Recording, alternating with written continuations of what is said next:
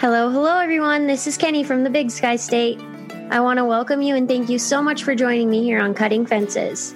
This is a podcast that advocates for the incredible people in the agricultural population who have suffered injuries, accidents, or have disabilities. Enjoy these amazing individuals' stories, experiences, equipment, life hacks, and more. This is a space molded to cultivate compassion, empathy, and support. So join my guests and I in eliminating barriers and uniting fields while we plant seeds of support to harvest humanity. Thank you so much for listening, and I invite you to be so inspired. My name is Chesney Walker um, from Scottsbluff, Nebraska. Um, and I chose OT because it's creative and I like challenging people to reach their goals. Hi, I'm Brianna Reichenbach. I'm from Orange County, California, and OT is really, I really love that client centered piece of really getting to get at what people want to do and giving them kind of their lives back and, and dignity back. Hi, I'm Brianna Smith, and I grew up in Cotati, California. Um, I chose OT because I really am excited about how meaningful the profession is, really bringing the quality of life to our patients and how holistic the care can be. Uh, my name's Dr. Kaylin Briggs, and I'm born and raised in Glendive, Montana. And why OT? Oh, there's lots of reasons why OT. um, back when I did college the first time, outside of a job that it said on my interest inventory in my junior year of high school. It said I should have been a bus driver.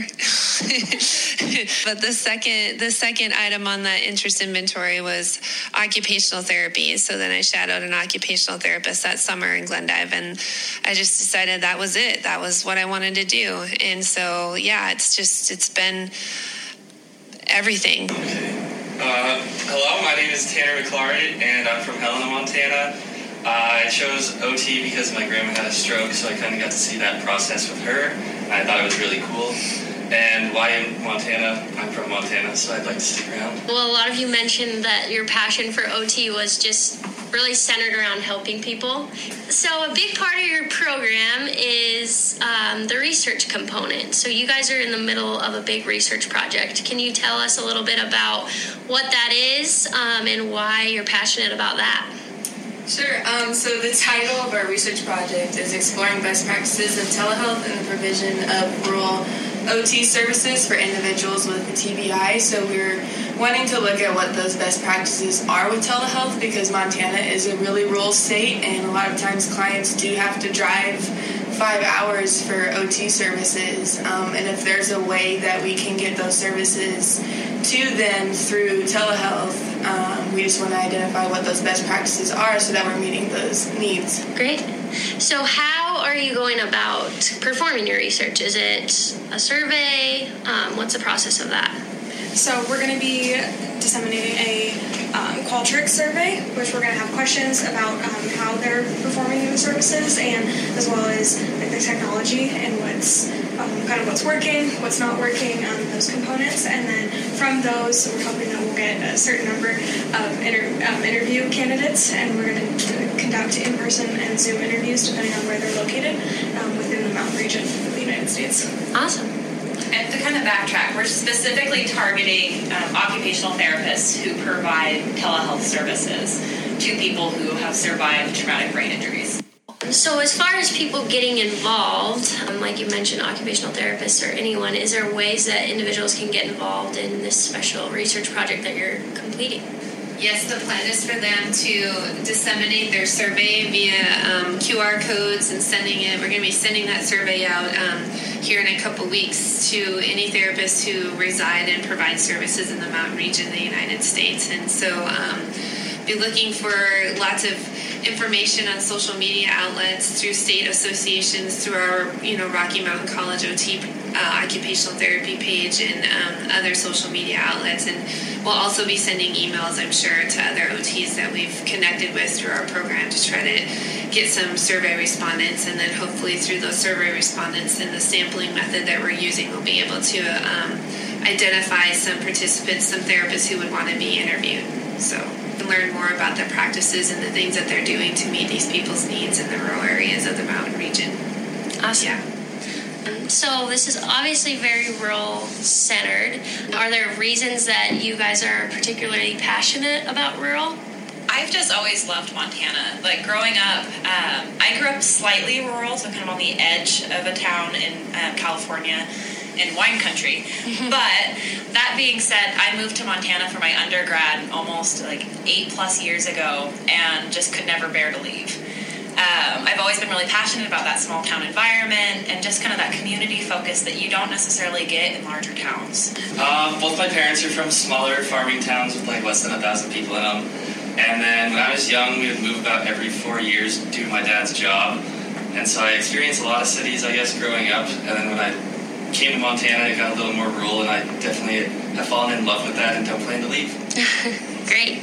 Well, the rural world needs you and needs research heavily. So thank you for what you're doing in that aspect.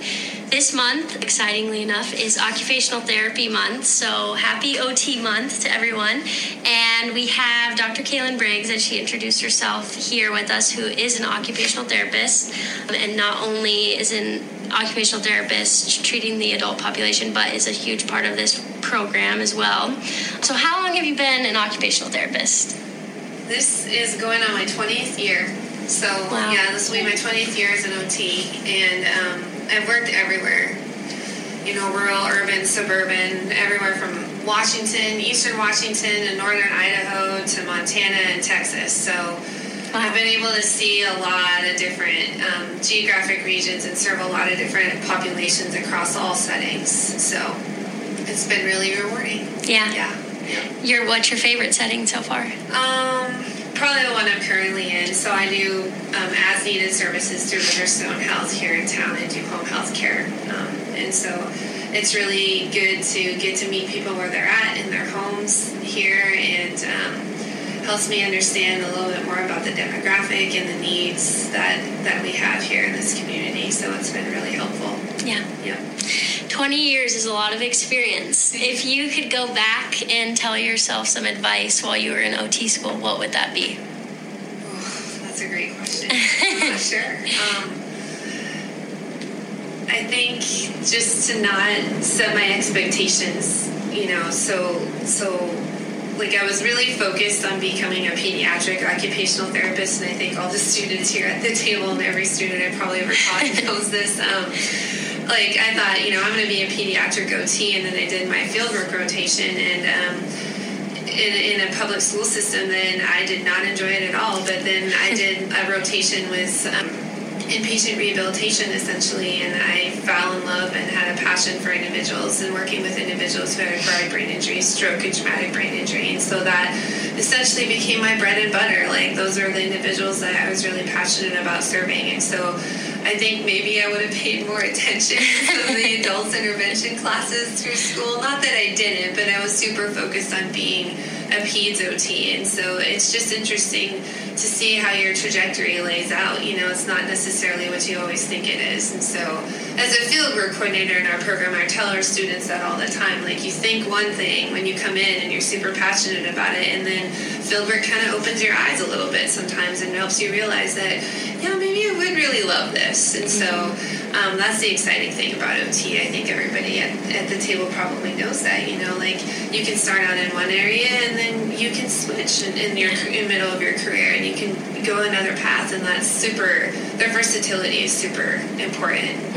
Yeah. Yeah. Yeah. That's what I love about OT. I always thought I would be PEDS too, and I loved my adult rotation. So it's crazy how things can change. So you are all students. Um, what is your favorite part of the Rocky Mountain College OTD program? Uh, I think my favorite part is the hands-on and just getting to do everything that we potentially would be doing in the future. Like we did a hand splints for if you wanted to go into hands, which I kind of do. We got to do that and experience that. So I think that was just cool. Instead of just reading about it and watching videos, we actually got to do it. So Yeah. Yeah, I would agree with that. Just getting exposure to a lot of different things through this program and all the hands-on opportunities it has. Um, I would also say the rural health focus of this program because that's what I'm interested in and that's where we're going to. So Great. I agree, as well as the like diversity of what we're what we're learning, as well as like the tight knit community that we have. Great.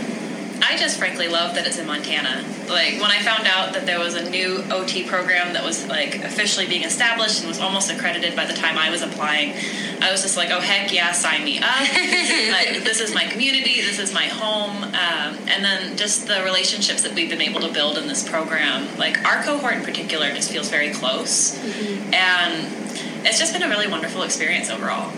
Good.